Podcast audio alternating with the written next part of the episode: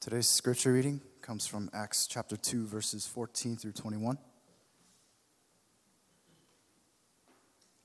Please stand with me for the reading of God's word.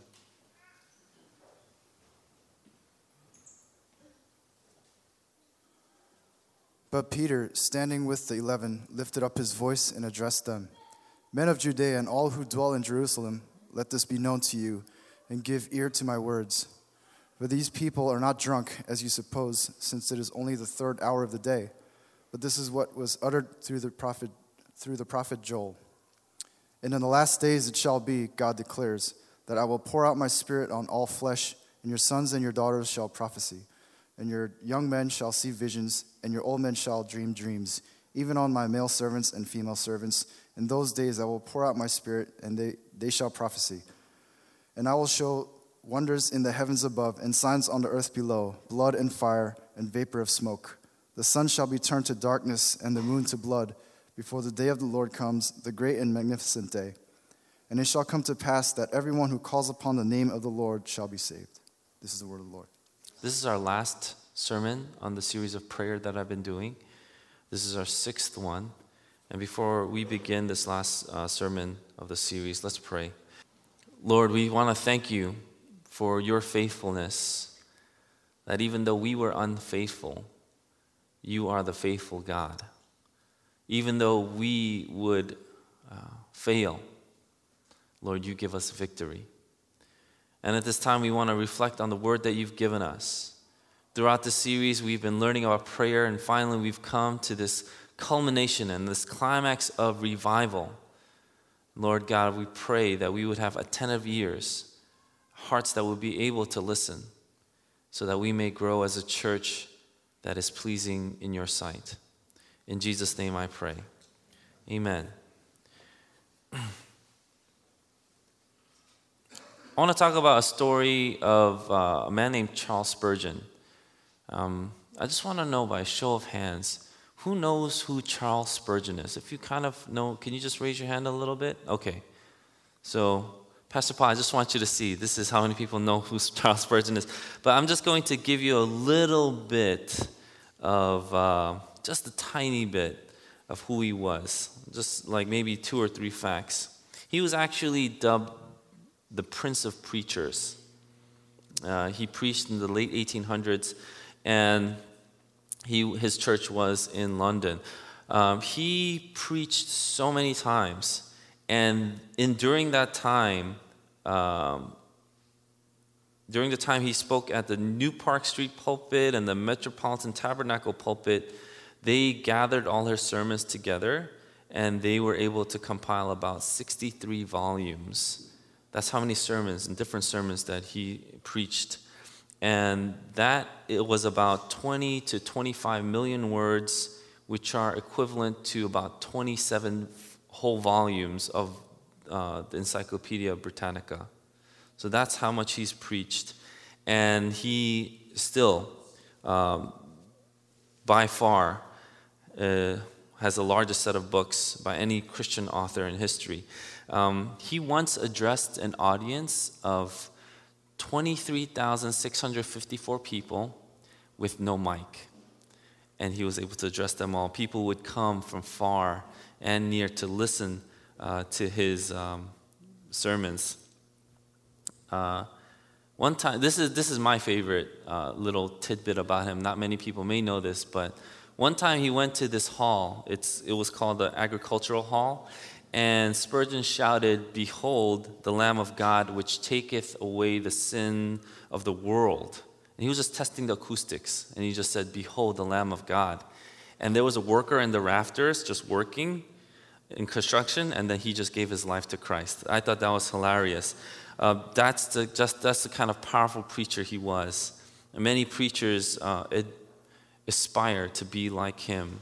In fact, uh, one of our well known preachers today, uh, Haddon Robinson, who came here to give a seminar, and he was a preaching professor over at Gordon Conwell Seminary. He came over here, gave a seminar.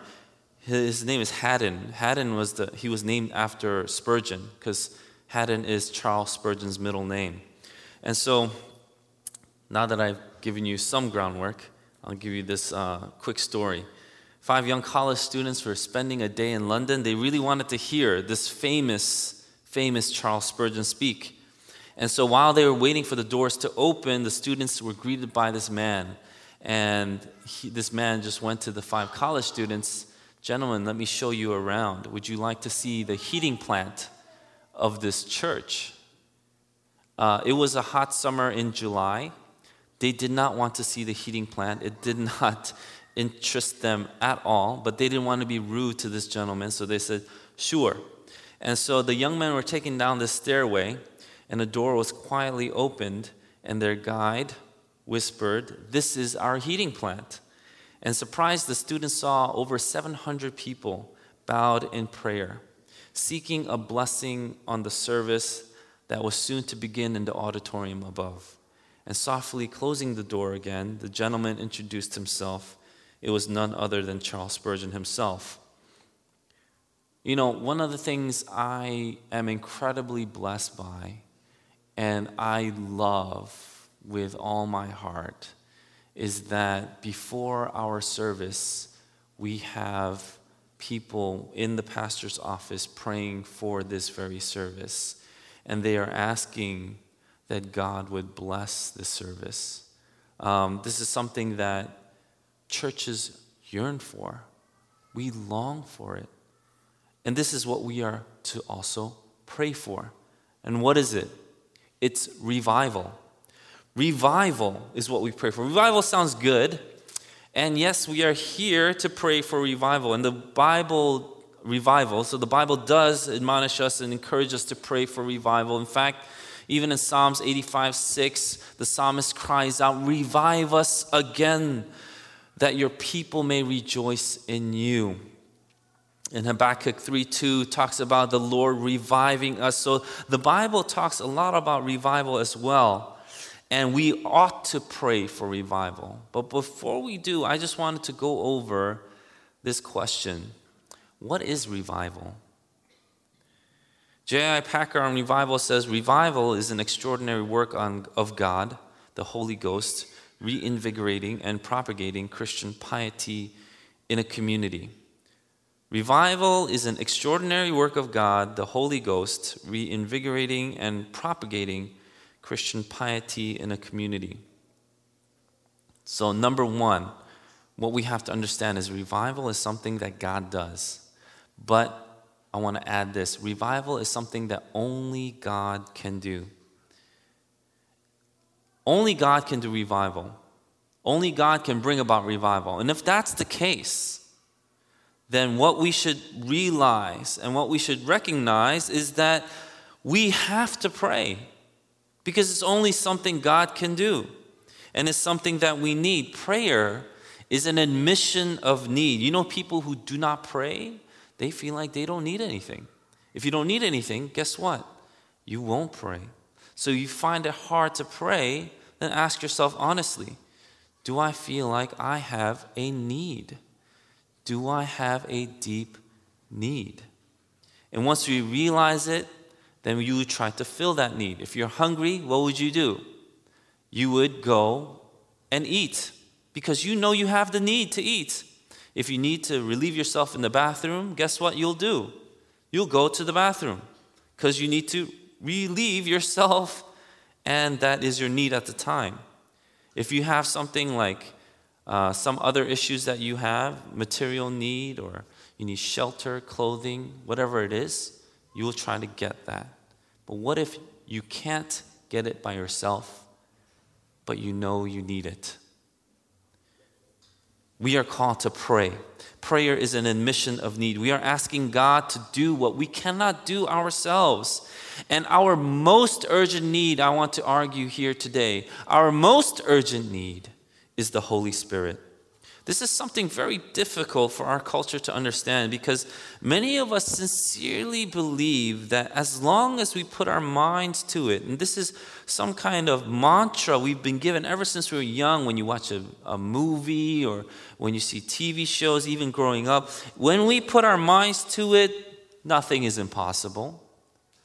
You can achieve anything You want to tell your child that too if you're a parent. If you're a teacher, you want to teach your, chil- your students that as well. If you want to achieve it, put your minds to it, and you can do it. But there is something that we cannot do that we need more than anything else, and that is revival. We are asking God to do something we cannot do. That is why we pray the ultimate and necessary gift of revival. Uh, last week, we talked about the Father's great love for us, and His great love is perfect. Our Father who wants to give what is best to His children. But what I didn't go over is that at the end of the passage, he first he talks about that friend who is annoying. We talked about that, and then uh, we talked about the evil father. Even the evil father will give good gifts to his children. Then he talks about the perfect heavenly father. And then we stopped at that. But if you read the rest of that verse, it says, If you then, who are evil, know how to give good gifts to your children, how much more will the heavenly father give the Holy Spirit to those who ask him? So the Holy Spirit, the divine, divine agent of revival, is a gift that Christ promises that the Father would give to those who urgently pray. That was my first point. Revival is not only something God does, but it's something only God can do. My second point is revival is extraordinary work. Extraordinary here doesn't mean new or different, it means in greater measure or degree. When we pray for revival, we are asking the Holy Spirit to do what He does, but in greater measure. What does the Holy Spirit do? He reinvigorates and propagates Christian piety in the community. What we are asking is God, in revival, we want you to do more of that to a greater degree in this place, in my life. If something good happens to you, you feel great. And after a while, you would say to yourself, perhaps, I want more. Um, and I think it's like that for me. One of my favorite quotes in, in all the movies I've watched comes from, uh, interestingly enough, uh, uh, like a B movie. It's called The Replacements. It had Keanu Reeves and all these other actors. And The Replacements has one of my favorite quotes. It's from their coach, who is played by Gene Hackman. And Gene Hackman goes up to Keanu Reeves and says, uh, Glory, however brief, stays with a man. And I can never forget that because it was so true. If any of you played sports or you did some kind of achievement in life, it's somehow, some, for some reason, it can play in slow mo as you remember it. Uh, I remember when I would play sports, and you would get this one epic shot in, and then the team would win, and that would play. And that would kind of encourage me to play a little bit more, a little longer. For some of us here, uh, I work out with a few of you guys, and for some of us here, when we hit that uh, personal record and they PR, and then every every one of us is watching. It's like whatever it was. What is it like? 325 or 330 pounds on the bench, and everybody's just cheering because it was the first time they hit that weight. And then they remember that moment because glory, however brief, stays with a man. And um, I remember even like the stupidest little games that didn't even count. Um, I felt like I didn't, I had something to prove. I don't know why. I was with these bigger guys, and they were all from like Minnesota and Texas, and we were playing football, and we were just playing a football pickup football game. This is way, way when I was way younger. I, I wouldn't do that now, uh, but there was a, a long hail mary pass, and I was able to outrun my defender and catch it. I, I, I, seriously remember I cradled it like a baby. I just, just popped right in my hands and I ran in for a touchdown and everybody was cheering. But you remember that stuff and it stays with you. Um, and I think that's maybe, maybe some of that has to do with uh, people loving to play sports again. Sure, we love the camaraderie, but that camaraderie goes down the drain. Like every, every season, we're like, come on, guys, this is a church league. It's not about winning, but everybody wants to win. Let's be serious. Everybody wants to win. And when you're losing, yeah, okay, let's smile, sure. No, it's, it's rough because we want to experience that glory. It is. It's brief, it's tiny, it's minuscule. And people, people who don't play basketball will think it's the stupidest thing in the world. It is. It's foolish.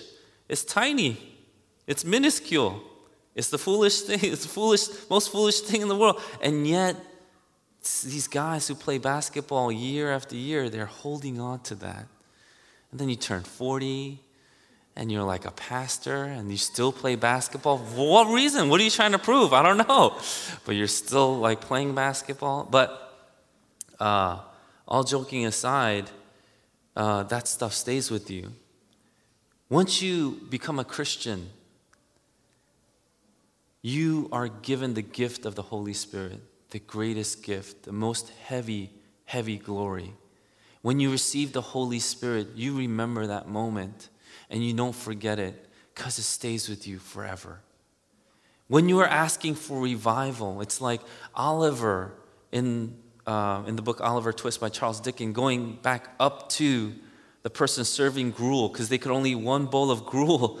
And he's going, Please, sir, can I have another? Can I have one more? Because you want more. When we're asking for revival, we're like, Holy Spirit, I've tasted you. I've seen how good you are. I've seen how awesome and mighty and how heavy this glory was. And I want more, God. I want more for me, but I want more for those that are around me. I want more for this church. I want more for my friends and my family. I want more. And that's what extraordinary means. We want more of you, God, in this place in our lives. Please, sir, I want some more. And if we realize this, and if you, I want to connect it to last week, if you realize you're a child of God and the Father is a good and perfect Heavenly Father, then you are not afraid to go back up to ask for more. In this church setting, uh, we used to have people hand out food. Uh, we don't do that now because the foyer is so tiny. You kind of grab your own food and pour your own coffee. But before, uh, we would, we, not this church, but my dad's church, we would have long tables. Like they would be put together and we put tablecloth over it so there's like not a disconnect. You guys remember in old Korean churches might do this and uh, there would be like a buffet line. And then at the end, people would even pour drinks in these plastic Dixie cups or whatever it was and they would put these drinks out. And then there was this one little boy who wanted juice and they were serving juice. He was a tiny boy, could barely walk. And so he would grab the juice and he's trying to bring it back to his mom. His mom just watching. And he's, he's clumsy. He's like spilling it everywhere. And everybody's like, should we help? But the mom's not helping, so everybody's just gonna watch and laugh. So everybody's watching and laughing. And eventually, of course, he stumbles and he spills all over the floor the juice that he wanted, all over the floor. And everybody comes to rush. He's okay but now everybody's cleaning it up. But this is what the boy does. He gets back up and he goes back to the table and goes, Can I have one more? What an audacious little boy, right? this guy. But that's, that's who we are. We should have the confidence that we could go back to the Lord and say, God, can I have some more?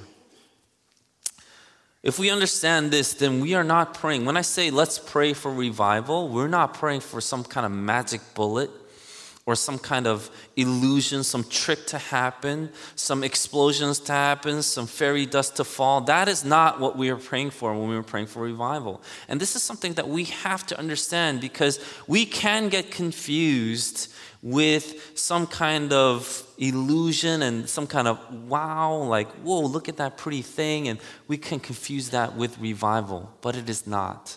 And revival is stated and I think shown here in Acts 2 that Jubin, Elder Jubin read for us. And this is after the disciples prayed and prayed and prayed.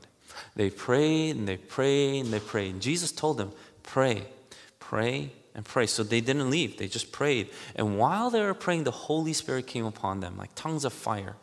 And then they came out and then they started speaking. And when they started speaking, everybody was like, "Wow!" And this was in Jerusalem, the, a, a, trade capital.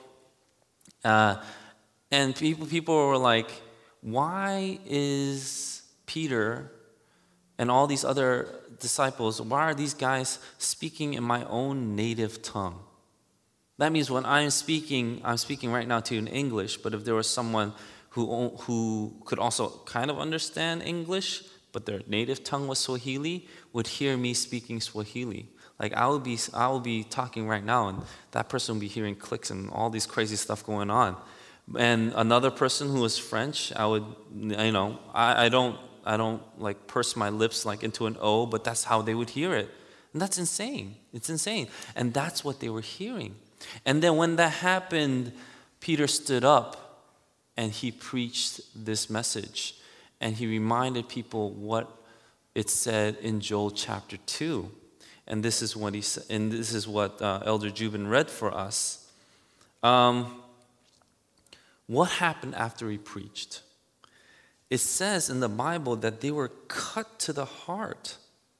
In verse 37, now they heard this and they were cut to the heart.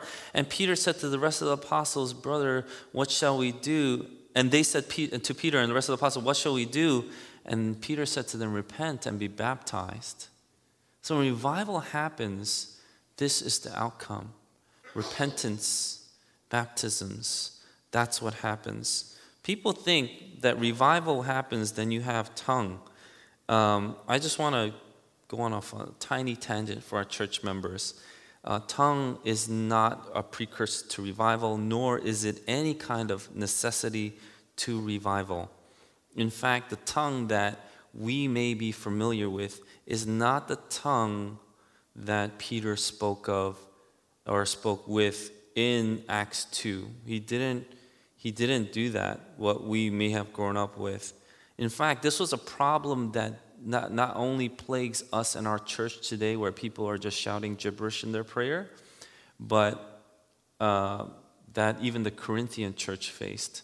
And in 1 Corinthians chapter 14, Peter, I'm sorry, Paul is telling the Corinthian church, hey, uh, stop it, don't do it. Uh, what's the point of speaking this tongue if no one's going to understand it?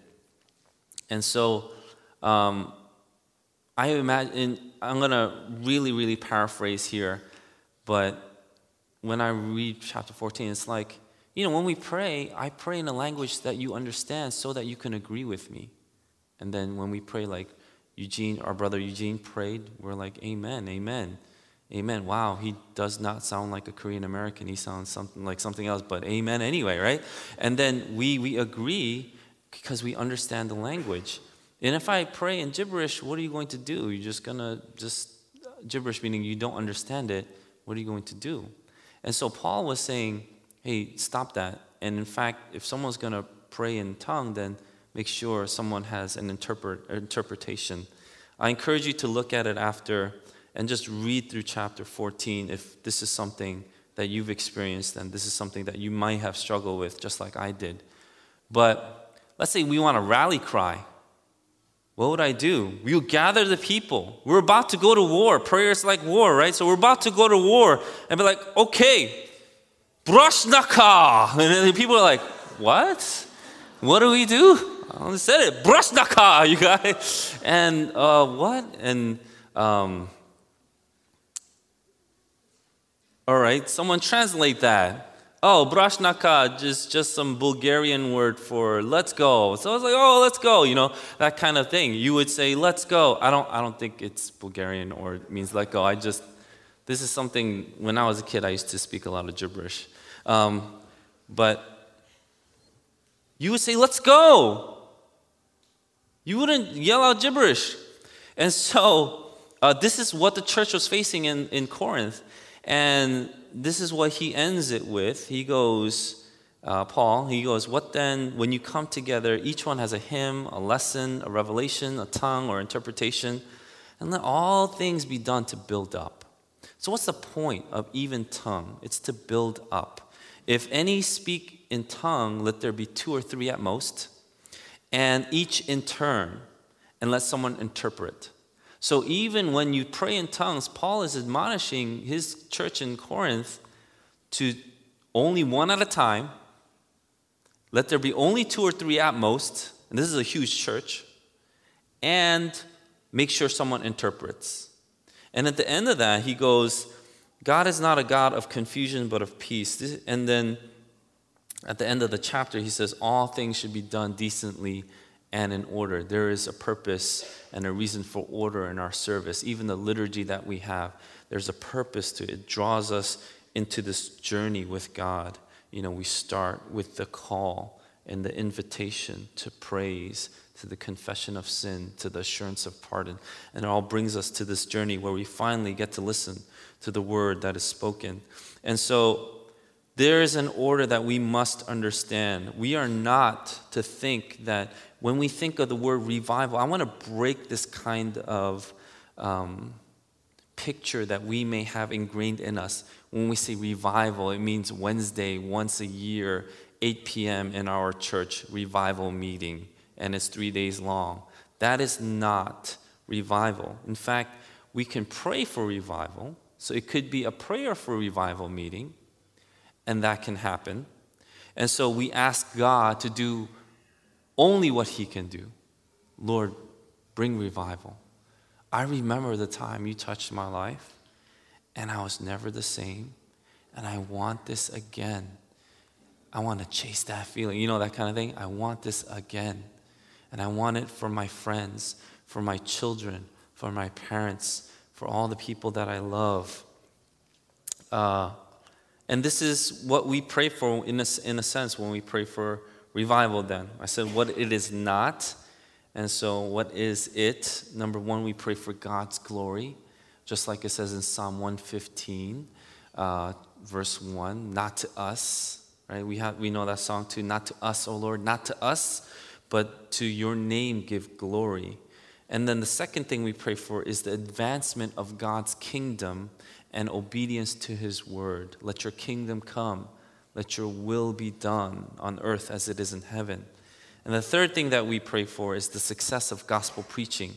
In Colossians 4 3, it says, Paul is asking, um, at the same time, pray also for us that God may open to us a door for the word to declare the mystery of Christ, on account of which I am in prison. And lastly, we also want to pray for the sinner's repentance. Uh, 2 Peter chapter 3 verse 9 The Lord is not slow to fulfill his promises as some count slowness but is patient toward you not wishing any that any should perish but that all should reach repentance. How do you know you're a Christian? How do you know that you've met God? How do you know that you've been filled by the Holy Spirit? It's you have repented. There was a time in your life, or there's a continuing time from then on as well, that you have repented and are repenting.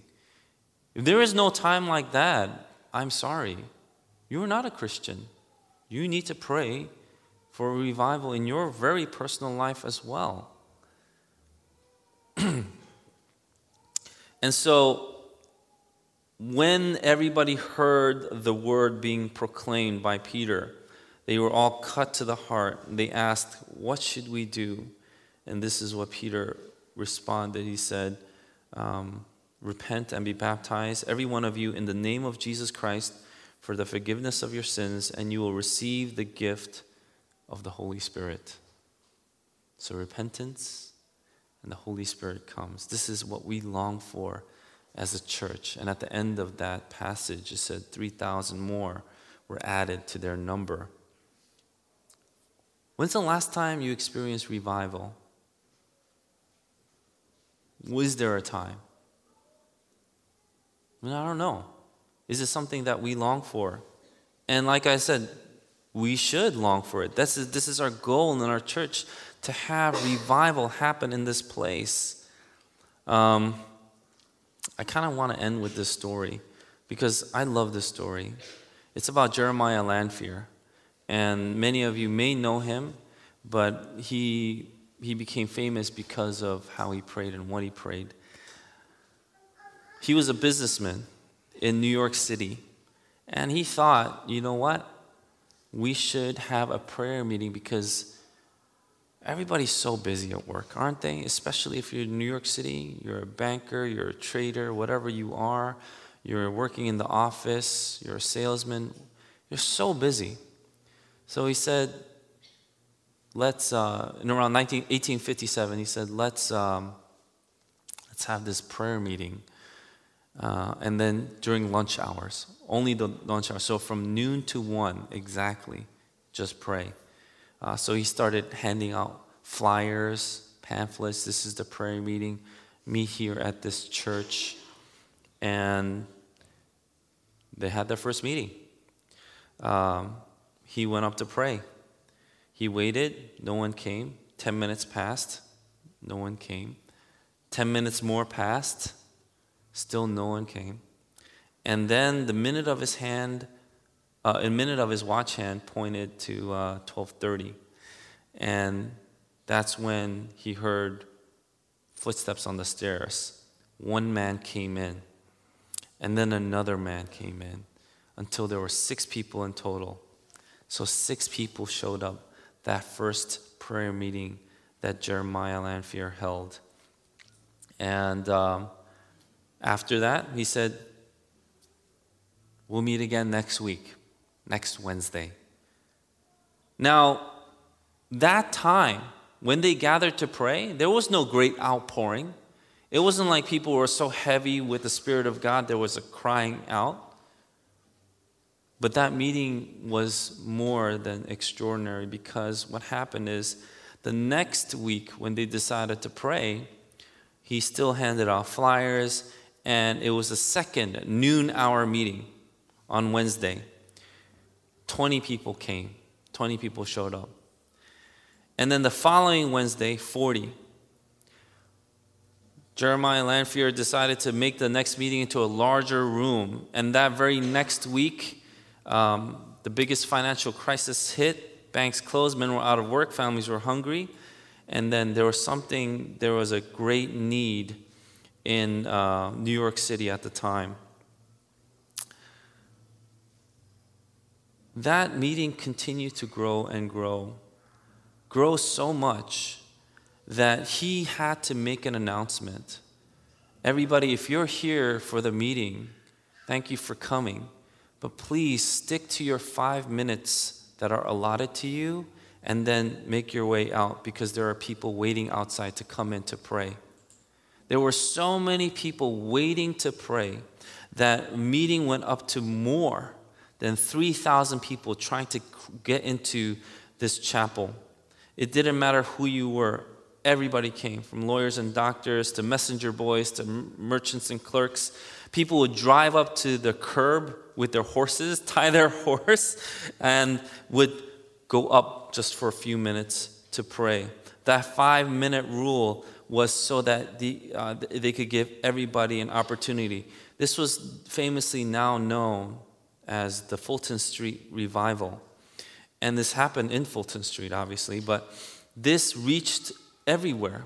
In fact, they had, um, they had reports from people in Hamilton, Ontario, Canada, that three to 400 people have been converted in just a few days.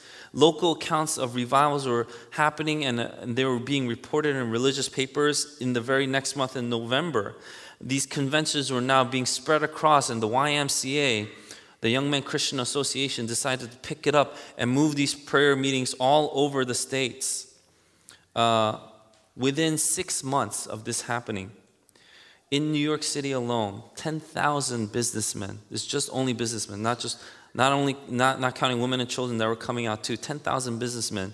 And this is out of a population at the time in New York City of 800,000 It was only about a tenth of what New York City has now. 10,000 businessmen were gathering daily in New York City for prayer. Uh, one year, not even one year later, in January 1858, there are at least 20 other prayer meetings going on full tilt in the city. And um, this is what we now remember as the Fulton Street Revival. To me, when I read that and when I remember, I try to remember, try to just imagine what happened, it's something that we long for. It's something that we really desire. You know, it's something that uh, we can't, honestly, it's not something that if we change the color of the chairs, you know, maybe more people will come. Or if we change something here, maybe more people will come. If we strategize here, maybe we'll get more people. If we not only play basketball, but we play volleyball, we'll get this crowd. It's not only, it's not just about that. Those things are okay. I like it because I also like playing volleyball. But there's something more important to that. You know? When you pray, you pray for success in your work, right? When you travel, you pray for traveling mercies. When you're sick, you pray for health. But you have to wonder what does all that lead up to? What is, what is, what is the climax here? Where am I leading up to? Isn't it so that we can receive the Holy Spirit? Isn't it so that we can receive the glory of God that we desire so much? That even Moses was like, I don't care if I die, I want to see you. That is what the heart of a Christian is. We want to see the Lord, and we're so desperate, we will gather together to pray for revival. And I pray that we can be a church that does it. For when we now preach the gospel, when we say to the people that are in front of us, Behold, the Lamb of God who takes away the sin of the world we pray that the Holy Spirit would do the convicting and change their hearts. We have prayer meetings in our church that I invite you to. Uh, we have it every Saturday at 8 p.m. 8 a.m. And we will have other prayer meetings going forward. But for now, we have one Saturday at 8 a.m. that I want to encourage you to come out to. And what we do is we pray for revival. We pray for our church. We pray that God shows up powerfully and changes lives. That's the stuff that lasts, you know? Let's be honest, all these other things are very, they're, they're there. They may stay with you, but they're small. What God wants to give us is an incredible gift of the Holy Spirit. And for that, I encourage our church now to pray. Let's pray. Lord God, we just want to ask now that you do only what you can do. We've been ingrained in our personality by our culture, whatever we want to blame it on, that if we can't work for it, then why even bother? It's not exciting.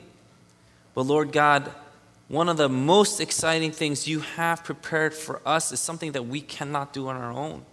It's something only you can do. And right now, what we want to do is turn to you in prayer. As a church, we want to say, Lord Jesus, come.